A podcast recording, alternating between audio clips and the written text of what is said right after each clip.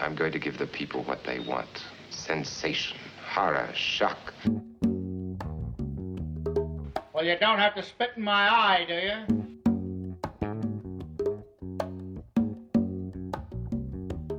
Now let's do this a little faster. Yes, that's it. Throw it away.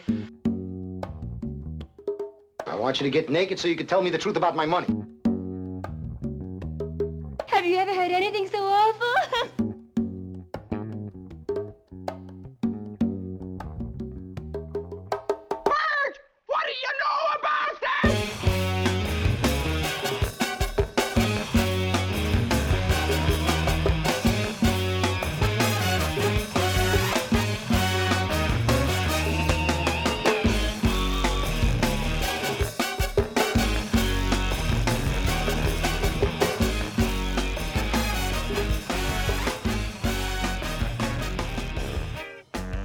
To the Cult Movies Podcast. My name is Anthony King. It is all about author and critic and historian Danny Peary and his cult movies books around this joint.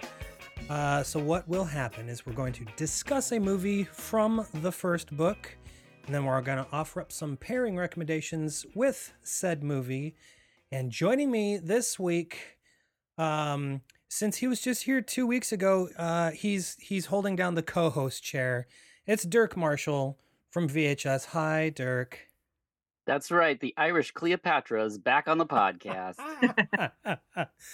uh, not talking about a western this time. Are you are you thrilled? I'm so thrilled. I really like this movie too. So I've lucked out in two Yeah, picks. So I'm good. Good deal. Well, Dirk, I, I appreciate you hopping on. Now, both of you have saved my ass uh, because I completely spaced off scheduling a recording for this week. So, um, thank you both. Uh, but the the all star here, the one that really jumped up uh, and saved my ass first, is Lexi Van Dyke. Hello, Lexi. Thank you for coming on. Hello, thank you for having me. I'm excited. This is very exciting. So, okay, we're all in a um a chat. What do you call that thing? What's the app? Zoom. No, the no, the where where we all talk Discord. together. Discord. Thank you. I'm super hip. I know all the names of the things. Um oh god, and, and now like every day we wake up and there's a new social media thing in case Twitter collapses and it's like It's I- Yeah, there's be no- careful. no way I can keep up. Uh, so so I won't keep up. Anyways, we're all in a uh, Discord together. So I had been absent for I don't know six months maybe, and then I I came back on and opened it up, and I was like, "Who are all these people?" and uh, so people were chatting, and so every time someone popped up, I'd screen I would screenshot what that person said, and then I would text Matt Bledsoe, and I'd say, "Who is this?"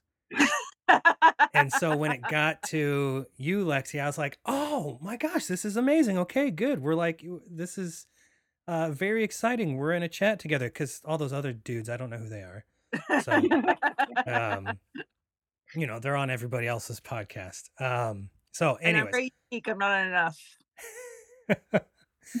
uh, so I'm very excited about this uh, because we're talking about a movie near and dear to me. People had been spitballing this uh, because nobody had really seen it. When I would send the list out and say, "You want to come on? Here's the list of movies to choose from," and they'd say, "Ooh, this one sounds interesting. I've never seen it." And I thought, "Oh, please pick it. Please pick it." But uh, it hasn't come till episode I don't know, like 70 ish, I think is where we are. So uh, I'm excited about this. Lexi, can you introduce what it is we're talking about this week? Sure, we are talking about outrageous! Exclamation point. Directed by Richard Benner. We love a we love a, a title with punctuation. Oh, Mhm. absolutely. It's the best. Um, have have either of you had either of you seen Outrageous before this episode? No, I haven't. I never No. even heard of this movie. Cool. Dirk, Yes. I you had, had seen it. Yeah, I but I it's because in the '90s when the kind of the indie boom thing happened, and I was you know growing up in a small town in Oregon, and once I realized that there was like queer cinema or gay films or what it's I will preface this that we're talking about a, a genre that I grew up in the 80s and 90s, so if I'm using dated terminology, I apologize. Trust me, I am a advocate and an ally 100%. Uh, I'm just old. Um, but so once I realized that these there was these voices in film that were being um, portrayed and not like in a in a joke way, people weren't just a punchline. Then I I had to seek out things like this, and so once I found outrageous exclamation point, I was uh I was super excited. Fabulous. Um, yeah, I think Dirk, you you speak for all of us around here. There's, you know, we are all allies, and uh, I love, love. This year has been a big year for me discovering queer cinema Uh, because Criterion Channel had it's like every month they've added to their queer collection and shorts and stuff, and it's so fascinating. And and I've said it uh, before about like period pieces and foreign films that these are great like educational tools f- for me. I can't speak for anybody else, but like the you know uh, uh, showing worlds or eras um, that I am not familiar with. Like these are, I, become a sponge when stuff like that happens, and so you know, watching queer films is so fascinating. Um, and uh, spoilers, most of them are fucking great. So, uh, Lexi, let me hear your uh, initial reaction to seeing Outrageous for the first time. Well, I thought it was fantastic. It was just so funny. I was not really expecting it to be as humorous as it was. Like I was laughing every five minutes, like just quip, quip, quip, quip. I know it was written by the director and the author of the short story it's based off of. Um, but I feel like it was probably a lot of it was really ad libbed. Like um, probably a majority of it was. Yeah. And I think it wasn't it wasn't just uh the main character who is in drag, it's also his friend who we also learn about, Eliza, who is schizophrenic.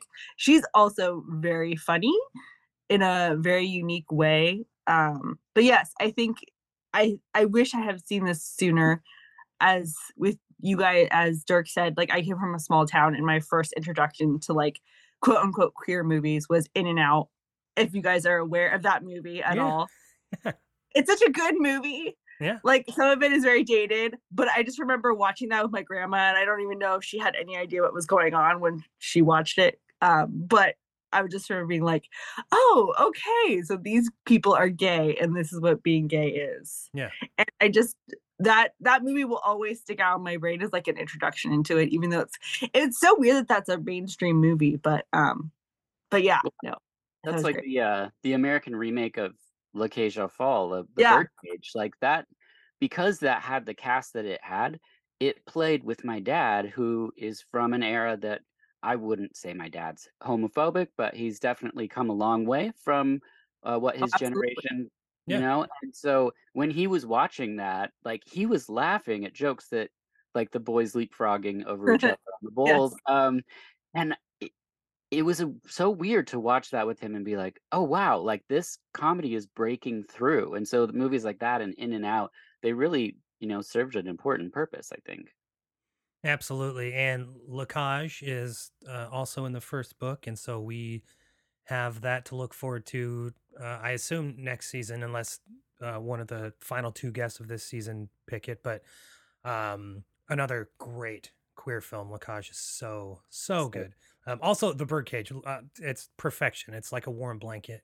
Mhm. um i can say that i yeah i feel like every time i watch outrageous it becomes uh thicker and thicker first it was like just a thin bed sheet and then it was like a you know I don't know a, a little throw that you put on the back of your couch and like this time it kind of had a, a quilty feel to it and i felt warm with it and so i assume next time it's going to be the the weighted heated blanket and i'm just going to wrap up uh, which is perfect because uh, this is a Christmas movie, Yes. uh, It ladies and gentlemen and friends. Yes, it's a Christmas movie, um, and of course, being Canadian, it's it seems like it's constantly snowing or cold, uh, even if it were to take place in July.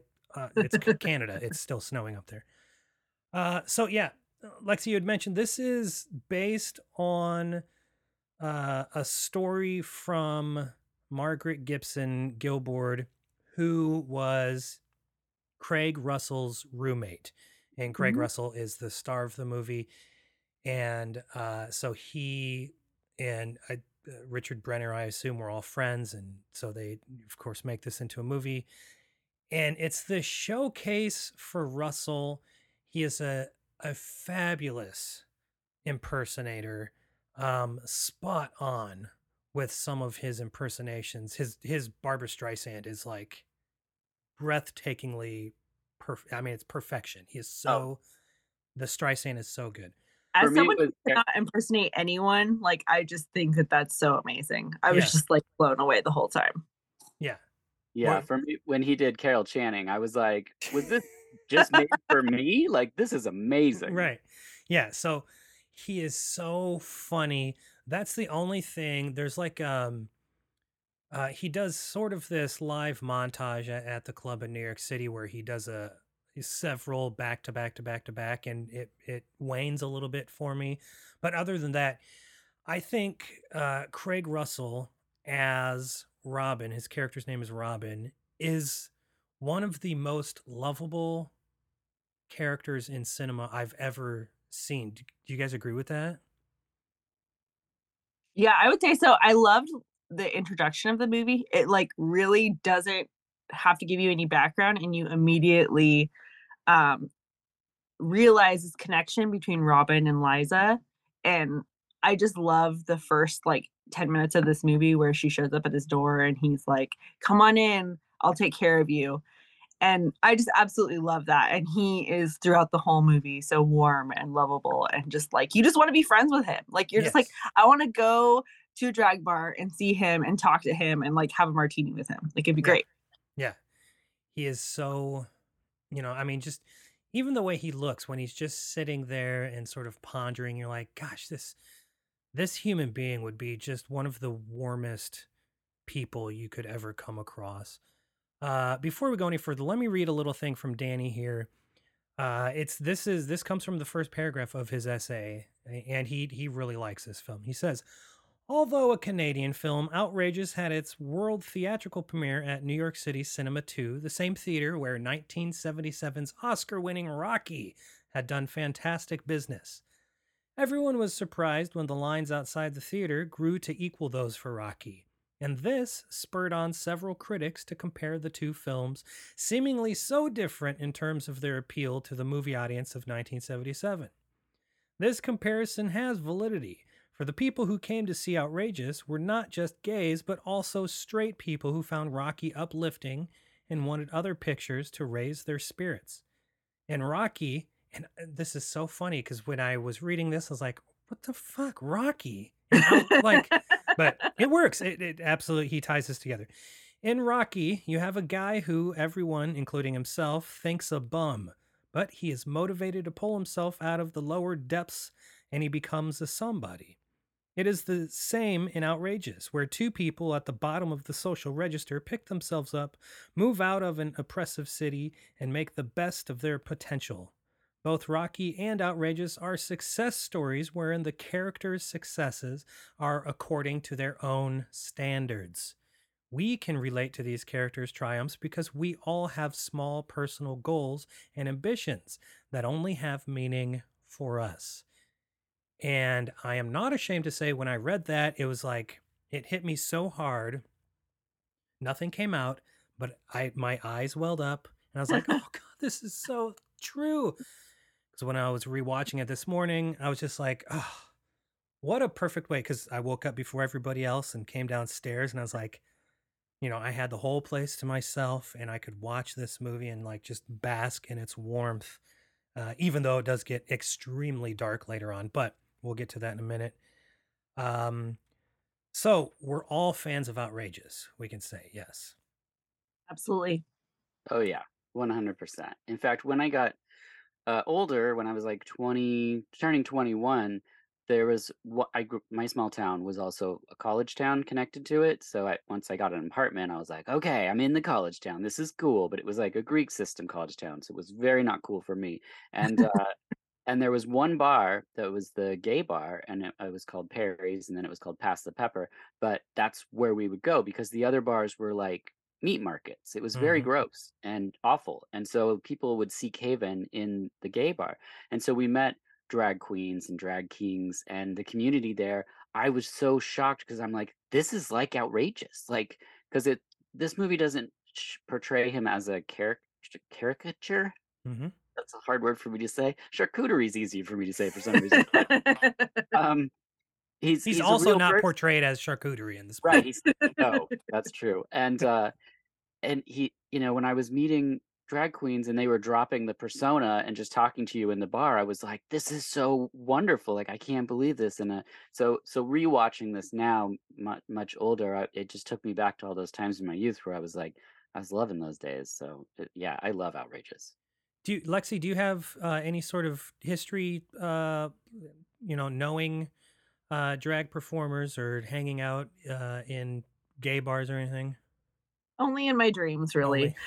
Um no i am from a very small town also so this is like like learning about gay people and being aware of them like that all happened when i went to college in san diego and got to go to like get the gay district quote unquote and Sure. like m- and meet more people who are you know outside of being straight or on the, any kind of spectrum that they'd like um but I think that the idea of drag, like I love drag as an idea. It's just like so amazing. And I as a person who's not a performer at all, I always feel like so like in awe of the people who can go up on a stage and perform like that. It's just it's just such a unique talent that you either have it or you don't have it. Right. And the ability to be able to do that is so special. I 100% agree. I, you know, I, I, I'm Dirk. Did you want to say something? I'm sorry. No. Uh, yeah, sure. Uh, last year we went to visit Sarah's brother, and like, so back in the day, I used to have like a, a lesbian dance group that we went around and danced in clubs and stuff together. It was very fun. They were like my my gang, and uh, and so I I just had all this experience with like we had gay friends and everything. Then we just got older and jobs, and we we just lost contact with our community, uh, and and so I, we would pine for it and sarah and i would talk and, at length and anyway we were visiting your brother in new york last year and we just popped into a bar and someone was having a birthday party and they had hired a drag queen for the birthday party and so she came out and started performing and she's singing and she's coming up to us and everything and i was like grinning ear to ear i was so happy and like after the performance i was just chatting them up and everything and now we follow each other on instagram and it's just like Aw. Like oh this is so great it can still happen you can still have these moments even though now our life is just work and kids yeah, you know, I think yeah, everybody just grows up and like time becomes uh very minimal. Right, yeah. Yeah, unoutrageous. Uh yeah, I you know, I being in uh growing up in Omaha, it we had a a couple uh really great gay bars that were open to minors like 18 i think um because like they were the safe havens right for the for the queer kids for the for Yeah, the absolutely. outsiders right the Mhm. the people that felt like they have had been othered their Mhm. entire life and so when you watch a movie like outrageous and um robin finds um that club in new york city.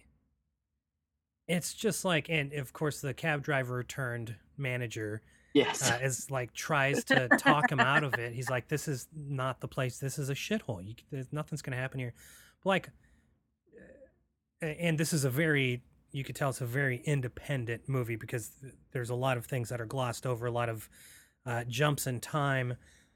But all of a sudden like there's tons of people in this bar and like robin feels so at home here and it's so um it's heartwarming to see something like that because you know i i've had uh queer friends my entire life, and just you know, especially you know in the '90s uh, when I was in high school and stuff, incredibly tough. Like these these people have have led uh, just very difficult lives because there's so much hatred out there, and so when when a queer person finds their family and their safe space, like you hold on, they hold on to that for dear life, right?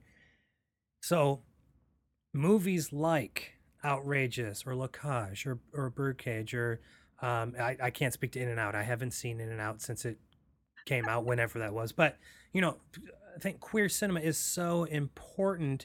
And then you have this queer movie from 1977, and granted, you know, things were uh, progressing. Uh, of course, not where we want uh, them to be, but in 1977, it's still, you know, sort of early on, right? Um, there's lots of gay bashing going on. Uh, it's still a very dangerous thing. And so here comes this film that becomes as popular as Rocky, at least at this one movie theater in New York City, lines wrapped around the, the corner, right? Um, it, it's pretty remarkable. And then it like disappears. Mhm. I it wasn't until I got cult movies and I started looking through the table of contents, I was like, outrageous, never heard of this movie. And it it's a shame because I you know, I think this is crucial watching for everybody.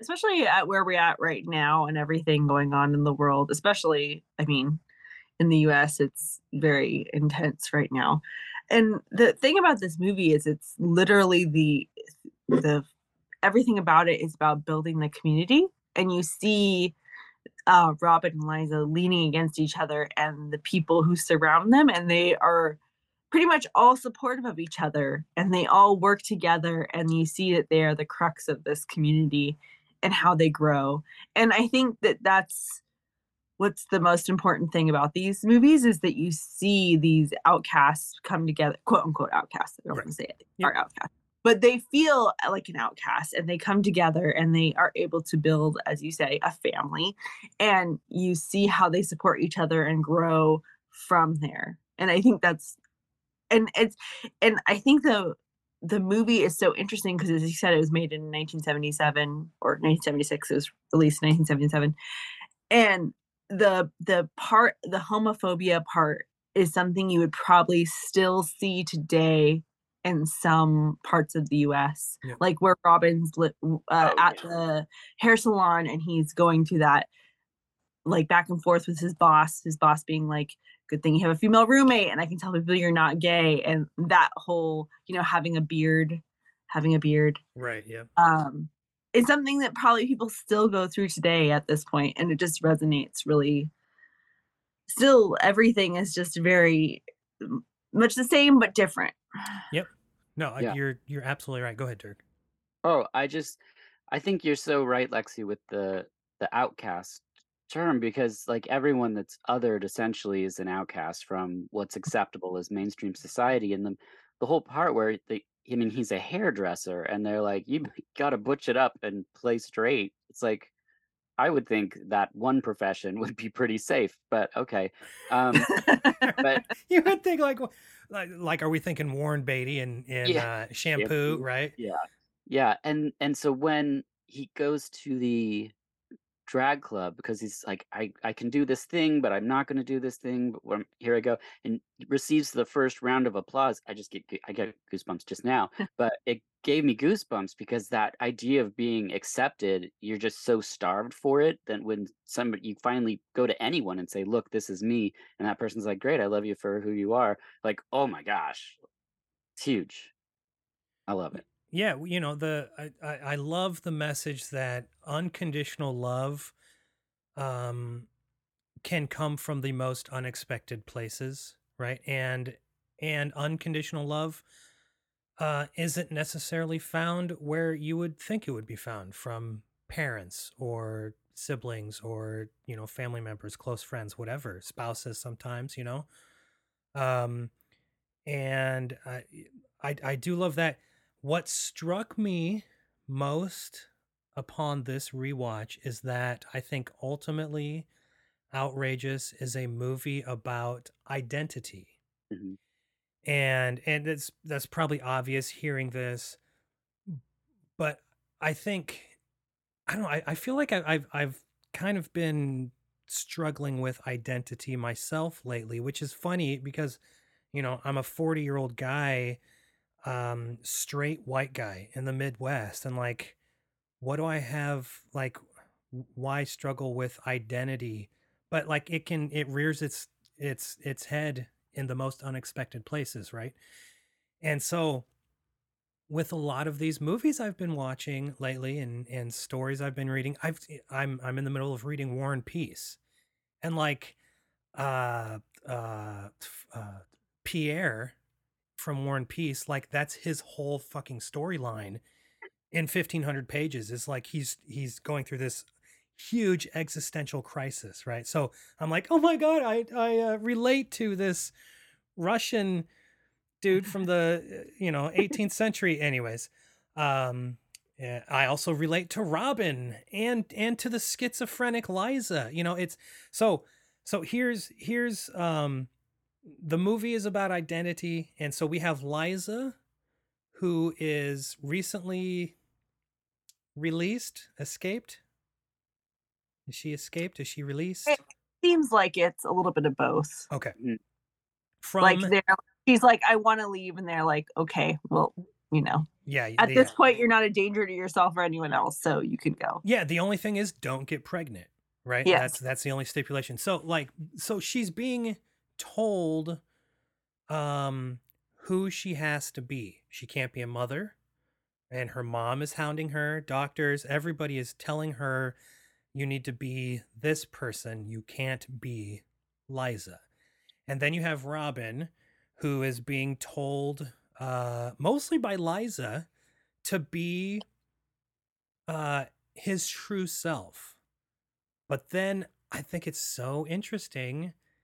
Robin's true quote, this is not a video podcast, hello, air quotes, true self is impersonating other people.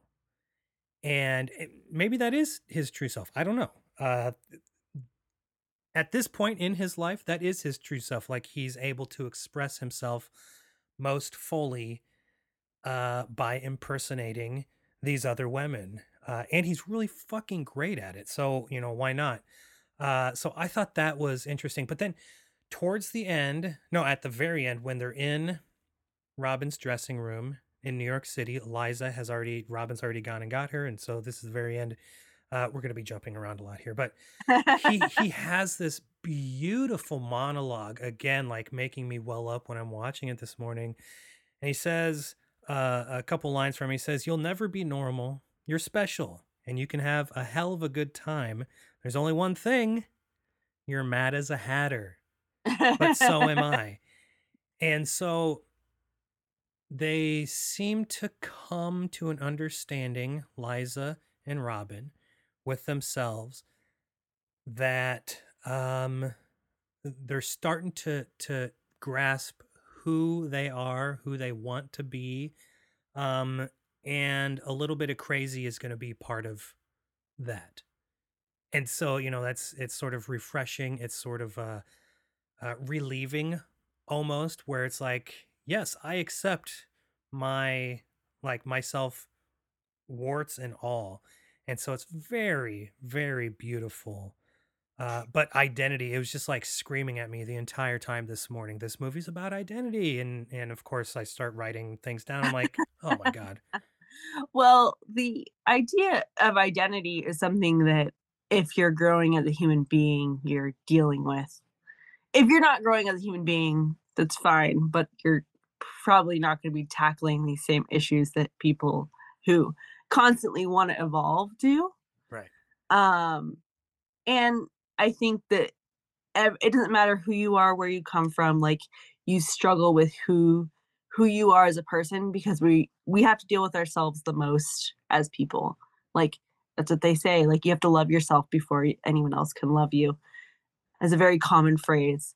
And I think that's the kind of the conclusion that they come to in this movie Yeah. is that they learn to love themselves so that they can move on and keep and find other people in their lives who can love them and they love each other also they have each other as support through this whole through everything they've been through Yeah. Dirk, thoughts on identity? Uh, I'm pro identity. Good. Yeah. Yeah. Yeah. No, I think that's that's so true. I think, you know, identities it's big in our house with my daughter, with Yeah, with kids, yeah. parents, you know, with our job, because then there's like how you're viewed. You have to deal with how you're viewed when you do things in a creative form. And um and people tell you, which is weird because then that affects your identity. And so, you know, it's something that I always struggled with because I, as I said, growing up in that small town, it was hyper masculine and not being a hyper masculine person. I was like, well, who am I? Like, what, what am I just a failure at a base level of being male? Like, what is that? And then I went to high school and was called all the homophobic slurs you could and had shoes spit on me and everything. And I was like, yeah, this is a resounding failure over here. This is not working out. and it wasn't until I found the other people that didn't fit in a box, you know. And one of those people I met, Daniel, uh, at my high school, Daniel Wayne Peabody. Shout out to Daniel Wayne Peabody. Uh, Daniel. yeah, he's uh, he's awesome.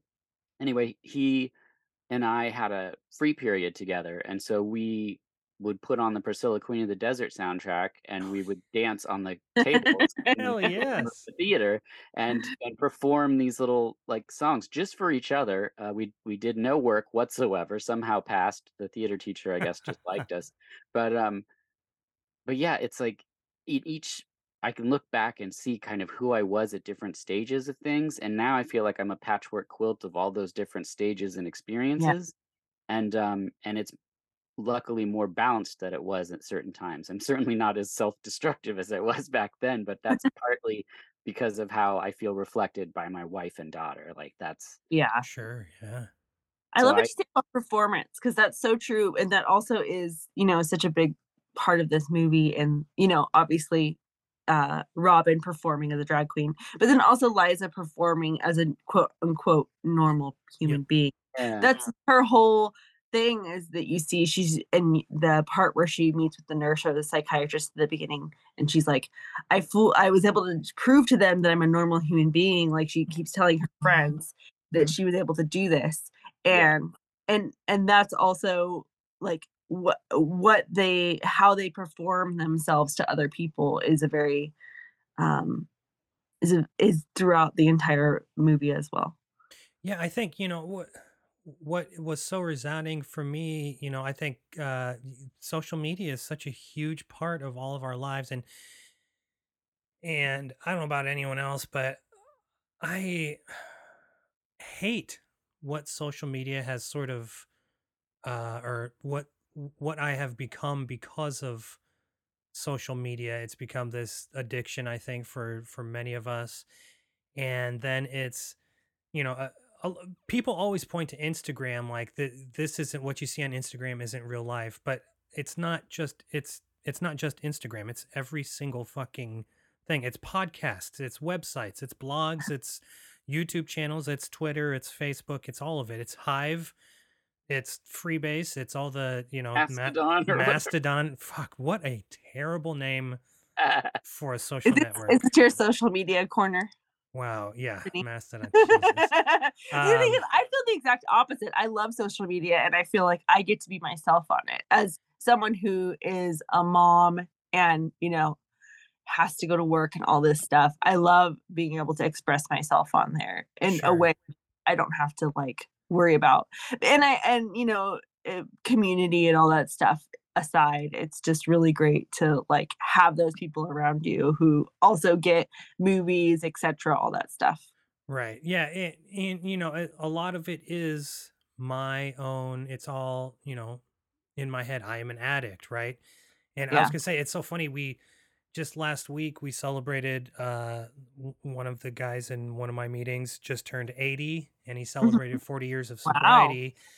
And he constantly talks about how he's always overthinking and anxious and like um talking about his identity and i'm like oh great so this never ever goes away. That's great to know thank you.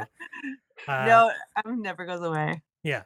Uh, so you know i that's i've been sort of struggling with that when it comes to social media and then movie watching and how those two work together um uh so you know i luckily I, I i have a website that i write for and patrick lets me write whatever i want so i've been able to sort of process thoughts in words and sort of puke them out onto the internet for people if they want to read it but Yeah, Patrick's great about that. He just lets you. lets you do it right That's all. and so you know i i just think it's so funny i don't know if it's a i'm not a big believer in coincidences anymore um you know being being sober and and being a part of uh, a 12 step program but it's like every single fucking movie i've watched for the past 2 weeks have has had something to do with identity and to me it's like oh that's what this movie is about. This movie is about this main character struggling with their identity. But it's not. I mean outrageous obviously is. But, like we just recorded about citizen kane the other night and i'm like this movie is obviously about identity and they're like eh, a little bit maybe and i was like no no no But- it's it's all look- about identity But we look for those context cues. That's Right. that's what it's all about. If we're going through it, like if we're sad, if we're happy, we see these sad or happy things to put it in basic levels. Yeah. But but I mean this this movie is very strongly about identity. Very Yeah. strong. So it's Uh, a good movie to pick. yeah i Whoever agree picked it, they're Yeah. really cool. Lexi's so cool. Just speaking straight into my heart apparently. She she's like oh i'm gonna saw his head open and say oh look what he's struggling with her now uh can we talk about the incredibly dark turn this movie takes? Uh yeah, towards so sad. in in the third act. Um so up until this point the movie's pretty holly jolly really funny and then it, it gets really really dark when robin goes off to new york and leaves liza uh, to sort of fend for herself and and she stops taking her birth control gets pregnant and then everybody starts worrying about her and and the scene where she's pinned down on the bed and thrashing I, it's very jarring dirk Yeah. does that have a place in this movie did it work for you does it seem out of place I don't think so. I a- actually remembered it going darker. For some reason, I I thought she too. died. Um, me too Yeah. and so when I was revisiting it, I was like, okay, this because I yeah, at some point you're having a really good time with the film, and then Right. it starts to go dark, and you're like, don't go. Oh no, here we go. This is where it's just gonna not feel good at the end, and then you know I feel like they write the the plane, and it ends in a place where I'm I'm really glad they have the because just like I said about not being charcuterie, they uh they they have to have life experiences in the movie as real people and that's Yeah. important especially in 1977 because the contrast you have is like what YMCA on on on TV or something like it's like right dancing to entertain and this is like a lifestyle piece real people fleshed out and Yep. so them having complications you still get this like rush to go check on her when this situation happens which is perfect um, because it gives sets us up kind of for the ending. So no i i i totally think it's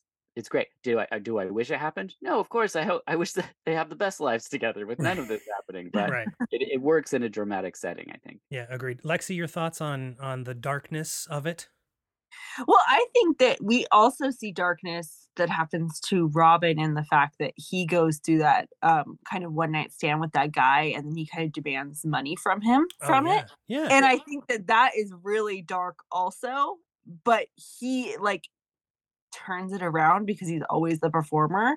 Right. And um that is also something like I, I can't imagine going through that. That seems just like it would just shut me down as a human being, but he just plays it off so well. It's not the same as what happens to Liza, but you do see a hint of the darkness that happens with being, you know, a closeted gay man in the Yeah. 70s, as well as what happens with his boss and him getting fired.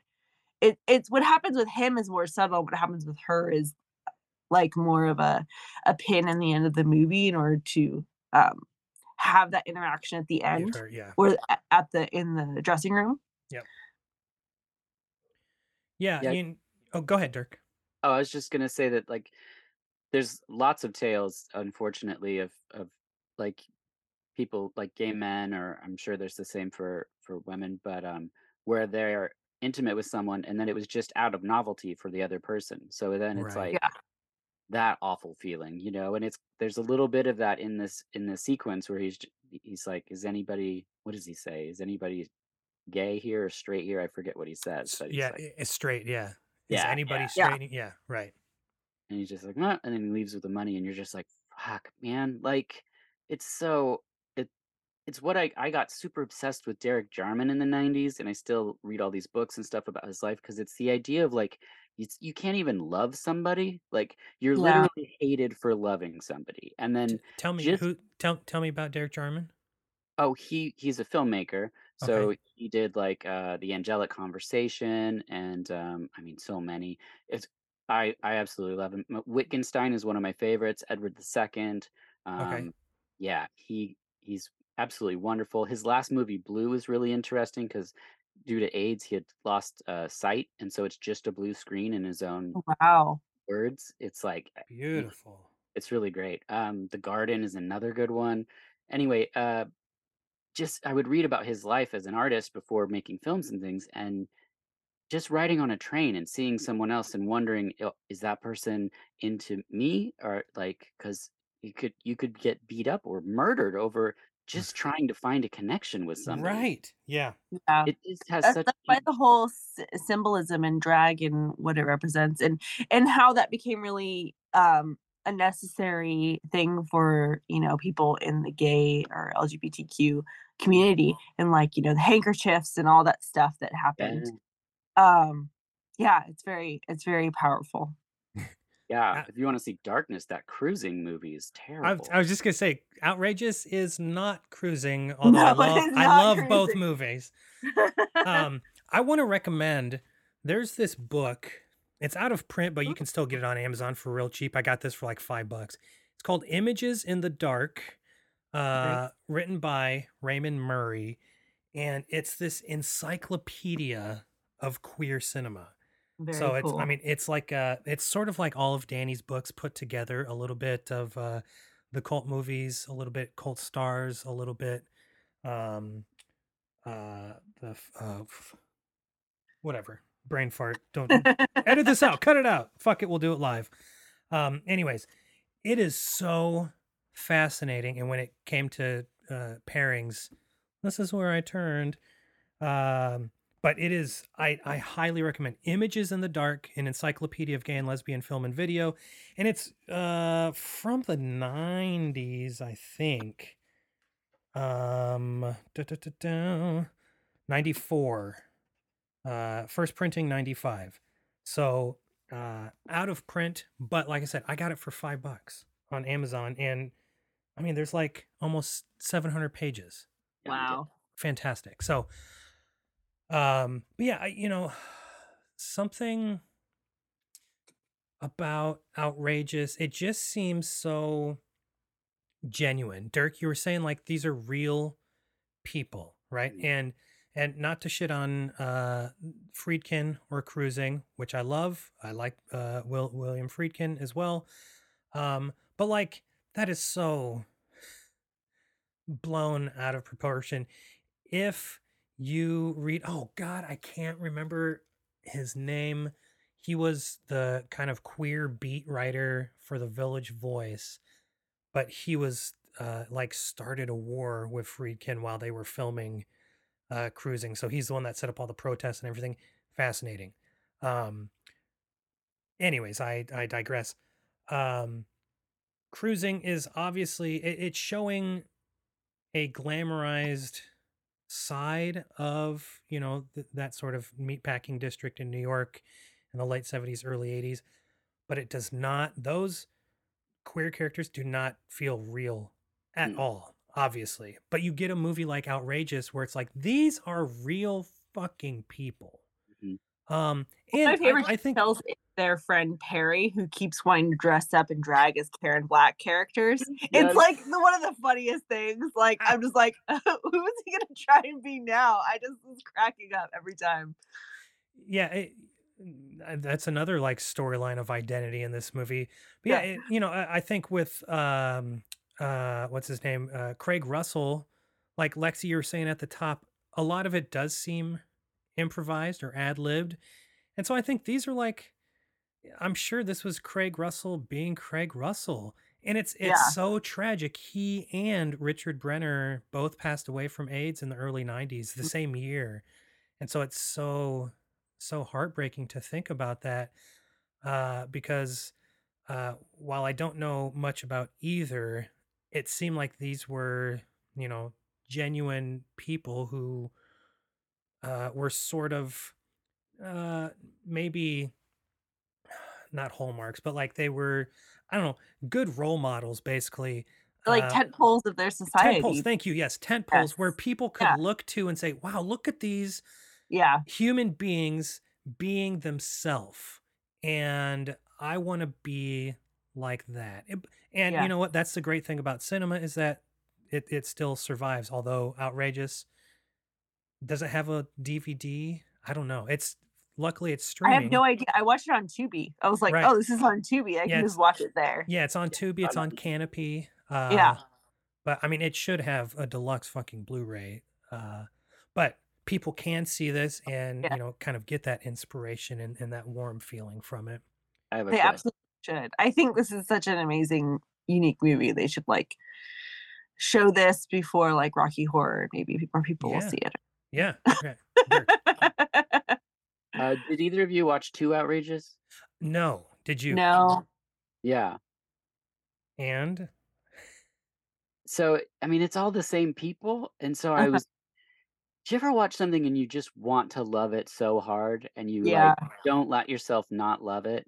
That's kind of how I felt with Two Outrageous. It's a because it's 11 years later, I think, and I don't know if it's the way that it's edited or shot, but it's um because you can see Craig Russell like reacting to all this stuff, but it's not not cut, so Yeah. it it it just doesn't. It's not as charismatic his the Sure. performance, and I think it's all in how it's captured because I think he's still working wonders, but it's like. I was just rooting for it the whole time. Yeah. Oh, that's a that's a real bummer. That's what um I think Images in the Dark says it that it's not as it's not nearly as successful. as Well, the people become aware of themselves once they see themselves on camera. Like this feels like something where they were just like in a corner. Like it's like almost like he was like there as like a like a coat rack, just like with the camera, like with Right. the, something on him, like hiding in the corner, and you just caught this really happening in real time. Right. Or or or almost I kept thinking of Romero and and his crew filming Night the Living Dead where it's just like everybody were friends and just got Yes. together and like let's see what we can do here. Yeah, I they was just on a podcast about this. I I listened to the Criterion about about in the commentary. It was amazing to listen to it. Yeah, oh god, they're so fun to listen to. Yeah, all, all them together. Um, yeah, and, and it feels like that with Outrageous, where it's like obviously everybody is friends here, um, uh, and they all know each other because they're from Canada, and all Canadians know each other. of course. And and it and it's one of those movies that it just feels like everybody's having a good time, Yeah. right? And that's I, I think that's that might be some of the warmth that I get from watching it because like you could tell it's just these are genuine performances. These are human beings just having a good time hanging out together. Um. Oh. Uh. We'll get to final thoughts here. I'm gonna kick it off. My final thought, last note here. Can we talk just for 60, 90 seconds about the lipstick tester? Where they're at the at the mall or Oh, the department store and they're at the the big mirror and there's all Yep. shades of lipsticks and they're sticking their fingers in there like scooping out some gloss and and sticking it back in so obviously that was a normal thing Yeah. Yeah, it back was. then. Like, Oh, I, yeah. like that even ha- happened in like the 90s. Oh, Mhm. that's real gross. Yes, Is it not? I know. Right? I that stuck out to me too as like a, living in a post-COVID world where you're like very hyper aware of hygiene in every single way. You're like, ew, that's so gross. Don't stick your fingers in there. I mean, what I kept thinking, what if somebody, you know, had a they had to clean house, dig up in the nose, and then and then went down without thinking, just went down, got some, of and course. then like wiped it, and then so the next person comes up and same shade, and then they get a nice juicy crusty booger in there. And it's like, oh, But I loved it. I loved the way it looked though, even though it was disgusting. I love them in the mirror. I Oh, love mirror shots and how it looks, and they're standing there and they're and and all the little palettes with the lipstick in it Yeah. are shaped lips too. And it was just Yeah. like so cool looking. And it, it's just I loved it. And, and that was where he came up with the second Karen Black character. He was gonna be the he was gonna be the friend. It was just like it was just cracked me up. love it. All right, uh, Lexi, final thoughts on outrageous. I just I think I'm so happy that I picked this movie and not Badlands because I feel like I would have been really depressed. And I, I'm glad I got this happy movie to watch. I mean, the ending is sad, but generally it's very funny and just so, as you said, very warm and a Christmas movie. And like Mhm. it's just, I just can't wait to tell everyone I know about to watch this movie because it's so yes and see that's you know i that's sort of my hope with um i was just talking to matt bledsoe about this we were texting back and forth and it's like i think that's why we do what we do on social media podcasts whatever youtube channels like we talk about movies because we just want to spread the word and then we get a movie like outrageous on letterboxd which is not the the end all be all but only only 469 people have logged it which Wow. is really low for letterboxd interesting. and so yeah like gosh let's sing the praises of outrageous loud and Yes, proud I will for sure. uh dirk final thoughts on outrageous Oh yeah, I also am super glad that Lexi picked this movie. Um, it just brought me back to a lot of things that really mean a lot to me. A lot of friendships, a lot of late nights, a lot of conversations, a lot of watching guys wash off their makeup where they'd drawn their eyebrows off high on their head, and then I forget they didn't have eyebrows because they'd shaved them off, and going to Denny's after drag shows, and it's like I I just am so thankful that I found these places and these corners where I was able to feel safe and embraced by this community. And it wasn't about who you loved or whatever. It's just about welcoming people and being a part of a community.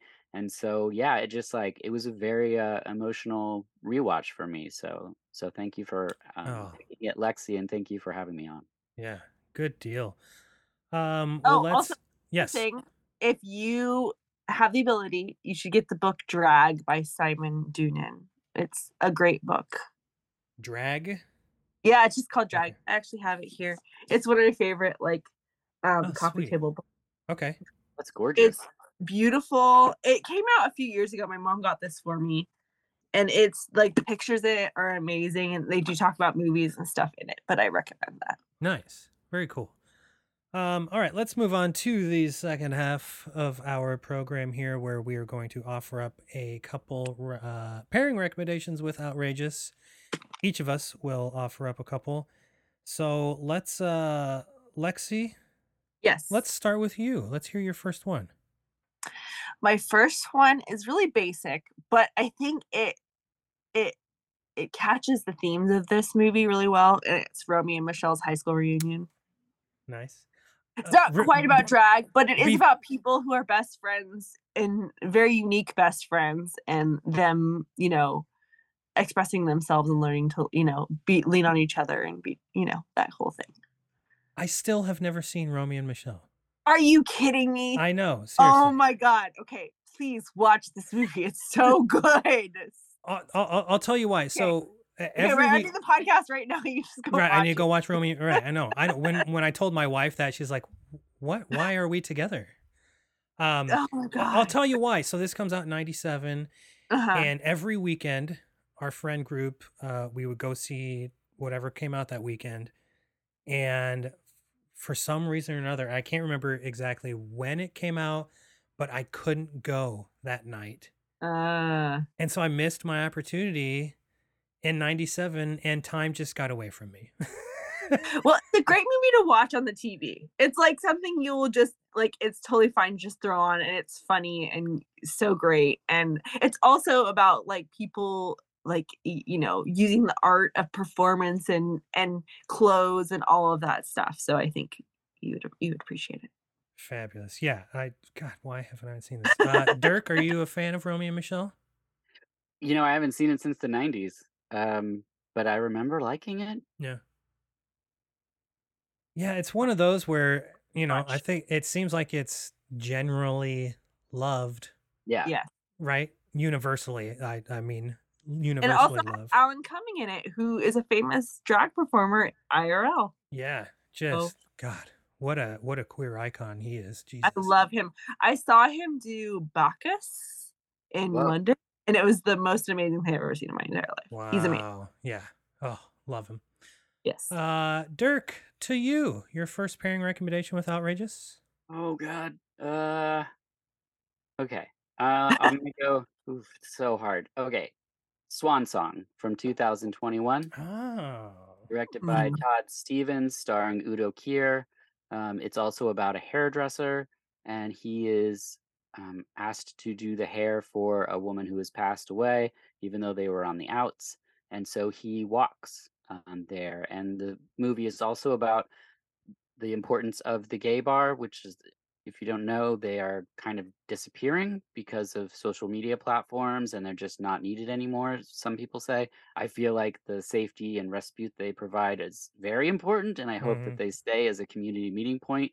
But um, but that's sort of at the heart of this. And there's a drag sequence It's fantastic. I think it's Udo Kier's best performance, in my opinion. Um, it was in my top three, if not number one, last year. I cried like a baby. I absolutely love this movie. Um, so Swan Song from 2021. Have you seen I it, Lexi? Yeah, I need to. I need to see it. But I remember seeing pictures from it, and I was like, "Oh my god, I need to see this movie." It's Yeah. so great. It's so funny, and it's so just its heart's in the right spot. And yeah, I can't recommend it enough. Currently Awesome. streaming on Hulu as of this recording, which Love- is great awesome. to great to know. Um God, I mean, who doesn't love Udo Kier for God's sakes? I know. Um uh gosh, guys, the the blood of those whores is still killing him. We had that's Andy Warhol's Dracula, yeah. Yeah. We had that in my dad's video store. He would he did not have X-rated movies in our video store, but that one someone had taken Sharpie and blacked out the X. So so I picked it up thinking, "Oh, Dracula," and I went. Uh, I mean, I watched it. I'm. I wasn't. I don't think double digits yet, and I saw him like vomiting the blood in the bathtub, and was just like, "What is happening?" Like it. It That's it. probably made some damage in my brain. Yeah, for sure. I uh, I remember I, I I watched that in Frankenstein for the first time maybe last year or two years ago, and I watched uh, Flesh for Frankenstein first, and of course uh, Joe Dallesandro's in there, and I love I love Little Joe, um, but like this period piece, right? Like taking place in Bavaria or Germany or wherever it's supposed to be taking place, and like Joe's just like, hey what are you doing? and like, I cannot get into this. Of course, I got into it because it's fucking fabulous. But um, okay, so I'm gonna go with a movie, like I said, found from Images in the Dark, and it's a documentary from 1993 by a filmmaker called Lois Siegel, and it's called Lip Gloss. And lip gloss seems like Montreal's response to Paris is Burning Mm, from 1990, 91. I can't remember which which year it came out, but uh, 90. Par- 90. Paris is Burning, masterpiece. If you haven't seen Paris is Burning, it is a fucking masterpiece. Um, that's a documentary about sort of the the voguing scene in New York City uh, of the late 80s, and it is so uh, gripping, and you fall in love with everybody they interview. So, uh, come across lip gloss, and lip gloss is it's not. uh, You can watch it on YouTube, um, and I highly recommend it because it's only it's only a little over an hour, but it's it it um it opens with this interview with this guy called uh what's his name Armand Monroe, and he is like you would think, oh, this is a gay club owner. This is the guy that owns the gay club. And so he sort of uh, goes through the movie and introduces these different drag and trans performers in the Montreal area. Um, and some of these people are absolute legends. There are uh, people who uh, portrayed. There's there's a person who portrayed the first um, uh, drag queen in Hollywood. They are from Montreal. Uh, there are like legendary people that I I had never heard of, but then you see images from movies and you're like, holy shit! And it's like they're just drag performers in Montreal and they book these you know Hollywood gigs. Anyways, um, so we meet. I don't know, maybe about a dozen different characters let's say 10, 10 different drag or trans characters and they're all lovable. It's like it, it's a bunch of uh it's a bunch of Craig Russells. And um just so fascinating. My favorite character in the whole documentary is this guy. You would swear he is gay as the day is long and then he talks about going shopping with his wife. And again, I don't know Canada in the late 80s, early 90s, maybe there were different laws, I don't know. Uh, but he and his wife like to go shopping together. He shows them shopping together because they're the same size and they can Oh. share clothes. Uh, so like he'll pick out clothes for his costumes on stage, uh, and then she'll wear them, you know, in the bedroom for him, uh, stuff like that. So it's so, uh, of course, all these people are so flamboyant and they're all the best, and you're like, I want to be around these people all the time. Um, and it really is a shame it's only a little over an hour because you're like, I want another hour with all these people because they're so fabulous. But uh, it's called Lip Gloss from 1993. Lois Siegel. Find it on YouTube. Highly recommended. Awesome. Uh, let's go to Lexi. Let's hear your second one. Okay, so this is kind of controversial because the main person in it kind of really sucks. But I love this movie a lot. Um, Midnight in the Garden of Good and Evil, which has an amazing performance by the Lady Chablis, which is like, and I feel like a lot of people nowadays don't know her as a performer and as an artist. And I think her her performance in that movie is just so amazing and I just want more people to watch it, even though you know Kevin Spacey sucks really hard. But it's also just a, a really interesting movie that had and it, it looks beautiful and it's directed by Clint Eastwood, and it's just like very a very unique movie that we don't really get anymore. Like these mid mid level movies that you know are kind of um I don't know that have an interesting story and have interesting actors in them and yeah Yeah, I I uh I saw this movie back in the 90s and then um I read the book maybe Yeah. 5 or 6 years ago and I was like I want to adapt this uh into a musical cuz I think it would make a great musical. Oh, interesting. Yeah. Um, but during one of the Warner Archive sales maybe like 3 years ago, I got Huh. it, but it still has you can't really do it. It still has Let's do it. Let's do I'm taking the plastic That's off right always now. what happens, though. I know. Vinny you gotta take the always gives me plastic shit. I'm taking it off. off. There we go. it's off. It's off. The plastic's off, so you have to watch It doesn't. now. yeah, exactly right. And it doesn't mean I'm going to watch it tonight because it, Yeah. it is what it's almost three hours long, right? But oh, what a fantastic movie! Dirk, are you a fan? Of Midnight in the Garden of Good and Evil? Yes. Not as a musical, but yeah. What about if it was my musical? I, I would watch it for sure. Okay, Well, good, Not as a western though either.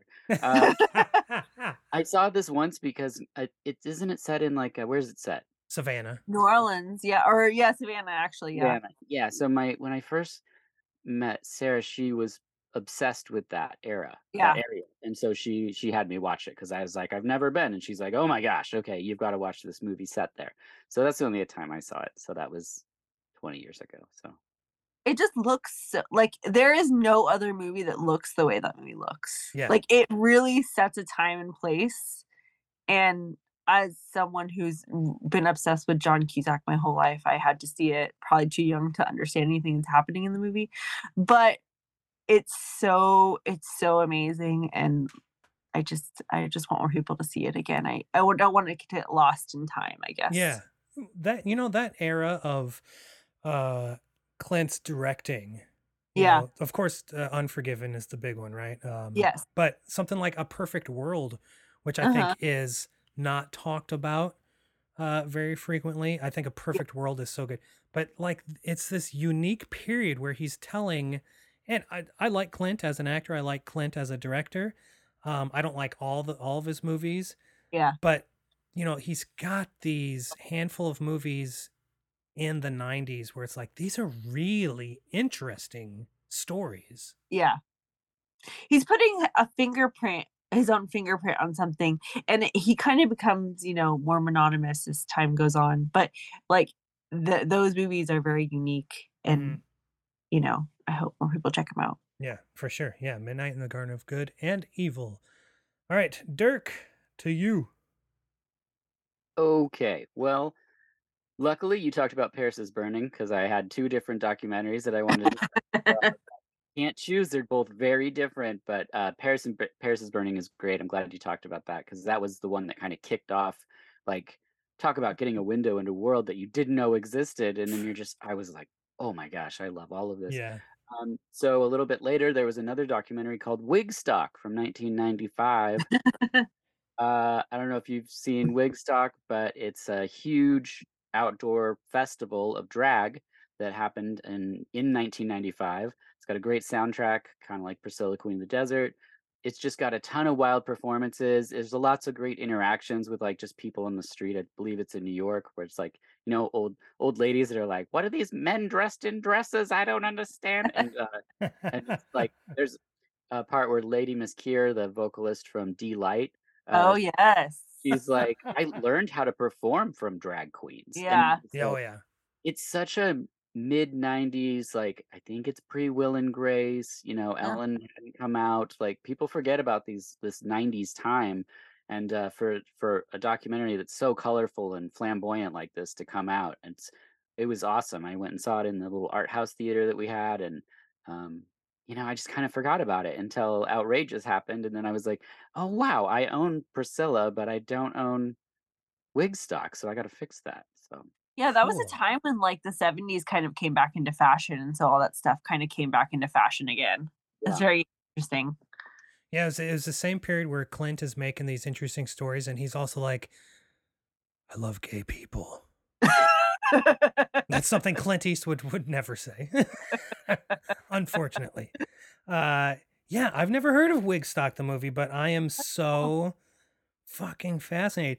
Uh a few years ago I was on a podcast and I uh I mean they only did like 5 episodes and then they pooped out, but it was um they wanted me to come uh over and record this episode because they were they were drag performers and they wanted to sort of teach me about the way of drag. And it was so interesting and so like we got into it and and then it, it got into some weird stuff and they're like oh you've never done poppers before? Here do this. And i was like okay what what's what's happening after this? Okay. And and now i'm in a 12 step program so that's that's how that story ends. Uh yeah man you know drag performers i think we can learn well we creators can learn so much from them performers because like talk about people who go out they create their own makeup uh they a lot of times create their own personas right? And then they go up and they uh, do their show whether they're telling jokes or lip syncing but like it's sort of uh this autonomous thing right? This this being that this person is creating look at RuPaul for God's sake. Yeah. like RuPaul is a cultural institution And when you say RuPaul, I would assume 90% of the world would know who you're talking about. Um, and so that's pretty cool. And like, of course, Drag Race is still a huge thing, and and now the Boulet brothers have their thing on Shudder. It's uh pretty cool. Anyone watch the Boulet brothers thing? I don't. I don't have Shudder, unfortunately. No. It's not really my like all the horror makeup stuff, but anyways, Wigstock. Interesting. I got to check it out. Yeah. Thank you, Dirk. Yeah, Um, and- okay. and actually, since we talked about a book for a second, one of my favorite of the Derek Jarman books is At Your Own Risk. It's the third in his Ooh, memoirs. Um, yeah, that's a still from one I of them. I love that cover. It's amazing. Yeah, it's Okay. gorgeous. Derek I mean, This is also a book podcast now, Anthony. yeah, now it's Yes. a podcast too. I have waited literally my entire life for anyone to say, "Talk to me about Derek Jarman," because no one ever has. So it really caught me off guard when you said that. I just stared at the seven books I have of his, and I was like, "Oh my god, here's my favorite." Uh, I don't know what to say. So anyway, that's just I just wanted to go get it because I was like, I'm just this is Oh, I wish. You I- have to spread the word when you can. yeah, yes. Oh, I mean, God, that's what it's all about. Okay, we're gonna. Let me just add a bunch of Derek Jarman to my watch list. I'm biding some time Yeah. right now. the early stuff that he does. a- It's a lot of collage work, but the thing that's interesting is it's like religious allegory retold through being a gay man. Mm-hmm. That's not because So- you're not reflected in the religions at all. Right, And yeah. so, you know, by re- retaking those images and being like, well, here's this. It's like it's very Yeah. it was really powerful in the early days and then once he had contracted aids he became a huge aids advocate at a time when people didn't want to talk about it Uh-huh. and at the same time he was like you know m- making backdrop videos for the smiths and pet shop boys and like i'm such a fan i have a vhs tape of all the pet shop boy installations that he did but um wow.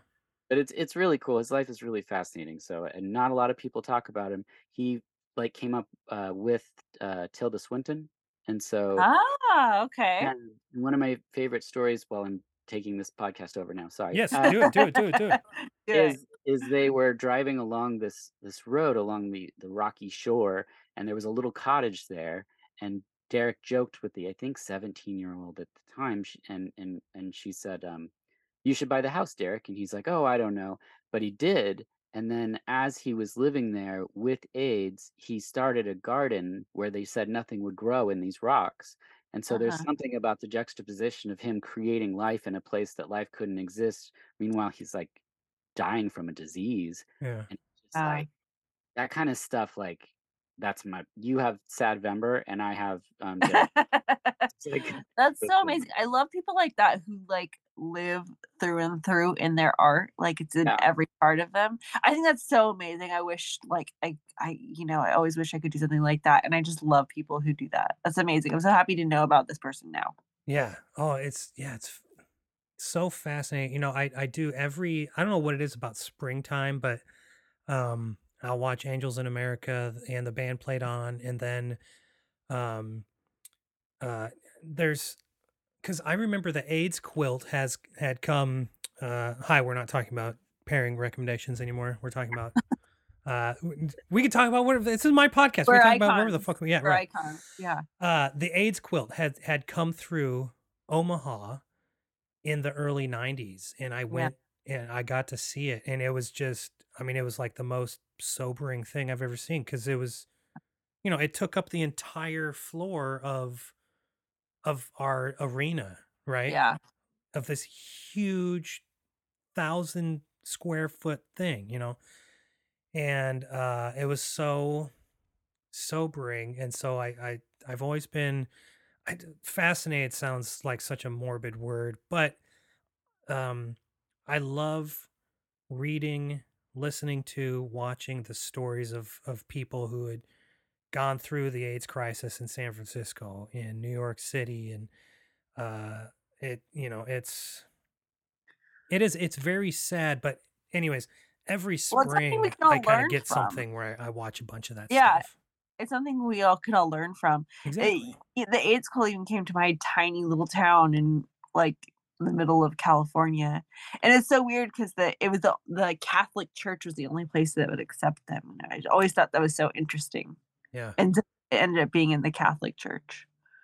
Wow, that's fascinating. Yeah, Yeah. it's uh it's it's it's all good stuff. So anyways, Derek Jarman, Dirk if if anything, like that's I think the main takeaway honestly from this from this podcast. That's great. Thank you for Out telling Russell, us about him. Derek Jarman. That's what you need to do. Um, okay, I got one more here, and I'm going short film. So I watch a shitload of short films every year. Uh-huh. And uh, this came from, and it still is on the Criterion channel. It's in one of their, uh, you know, queer collections. Uh, but it's called the 100 Boyfriends Mixtape from 2016.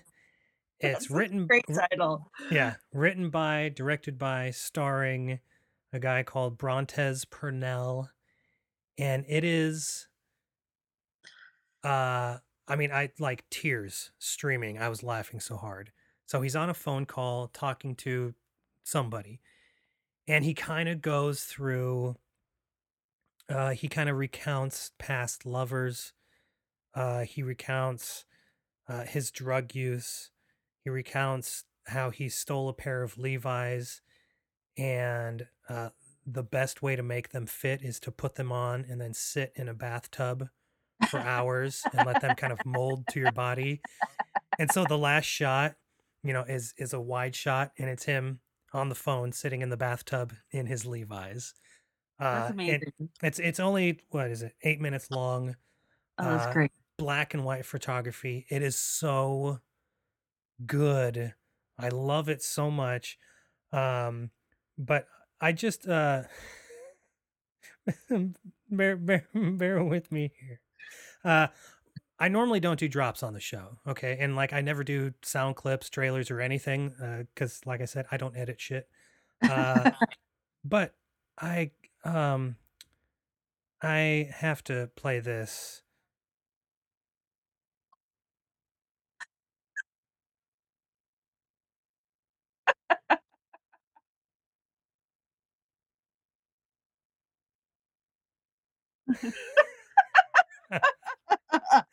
so like the the whole eight minutes is is that that is fascinating. Wow. and it's you know it's obviously scripted but it's since it's performed by him the guy that wrote it you know he knows the material so well so it feels so natural it feels Yeah. improvised it is very very funny anyways 100 boyfriends mixtape check it Love out it. um and that is the program friends uh lexi thank you so much one for saving my ass but now you're a part of the family you get to come back Yes. I, I would love for you to come back this was such a great time I would love to come back. This is great. This is so much fun. good uh and dirk i'm how lucky am i that i got to talk to you two weeks in a row I I mean I feel so lucky. This has been truly outrageous. Ah! uh, we didn't talk about ladders at all. No. We we didn't. Uh, Ryan didn't pop in and say, "Hello, Giek," and then run away. Yeah, none of the mishaps from the from the first time. No, this is so much fun. You two, I really appreciate your time. Lexi, where can people find you online? well, everywhere because I'm everywhere now because Twitter is failing. but I am uh, at Stunning Gun, two G's. You can find me there, Twitter, Hive. I'm not on Mastodon yet, but you know, maybe one day we'll see. Uh, and Dirk, where can people find you online? Oh yeah. So it's just VHUS underscore podcast on Instagram and Twitter. Um, Letterboxd Dirk Marshall. I haven't been on there in forever. I'm so terrible at letterboxing. I don't know why, but I'm just the worst. Uh, so go ahead and find me there for absolutely nothing. Um, that's uh, that's pre- that's pretty much the main ones. Yeah. Uh, do you want to talk about your Patreon? Your new Oh Patreon? gosh. Thank you. I am also terrible at that. So we now have a Patreon. So you go to patreon.com backslash probably VHS podcast, I'm imagining. And uh, you can sign up there to help support the program. Um, we do have an artist that does original art for each episode. So that's um, costly, as is the editor. And it's just, it's hard to support everybody. And so any little amount can help us uh, be able to keep doing the podcast, which I would love to do and so we're going to do some uh, content that that is there, but mostly it's um, you can enter you by by donating you'll enter into a monthly giveaway, which is going to consist of actual things you can receive. So my wife's hot sauce company, so there's hot sauces up there. There'll be movies, there'll be stickers, buttons. Uh, freeze dried candy. My daughter has a freeze dried candy business. Uh, so, all kinds of fun things that people actually can receive in the mail. So, Awesome. Very, very good. Uh, you can find this show on Twitter and Instagram, uh, if such things exist by the time you listen to this, at Cult Movies Pod. Uh, you find me on Twitter, Instagram, and Letterboxd at AK Donnelly. That's A K D O N E L L Y. And you can find us on Patreon if you so choose. Uh, weekly episodes, things. Um, it- it'll it'll have happened long long before this airs, but uh, as of this recording, Vinny and Chris and I last night just spent 90 minutes talking about movie dicks. Um, actual Oh man, peni on screen. I missed that one. I know. My friends have a, a podcast called so- called Solid Six Podcast, and they have a thing on their website where you can call in and leave a message that they'll play on on the episode. And so it's like you only have two minutes, but I went through and found every full frontal male scene that I could find in film, and then worked it into a tight two minute block. And so I called in and just was rattling off in a conversational way, like all of these different, you know, from Pillow Book to whatever. And uh, they were like, so I didn't even really know them yet. It's just something I did. Anyway, it worked out. We're friends now. Can't wait Bold to hear that move. episode. I I had a years ago I had a podcast where we had that, you know, Google phone number where people could call and leave the voicemail. And um I thought it was a good idea and then we just got like the most random and also most obscene shit that had nothing to do with the show and I was like, "Okay, we're not doing that anymore." Uh, so bless those shows that still do that. Um, all right, we are going to be back next week with more cult movies. Lexi and Dirk, thank you both so much for doing this. Thank you. It's awesome. Thank you so much.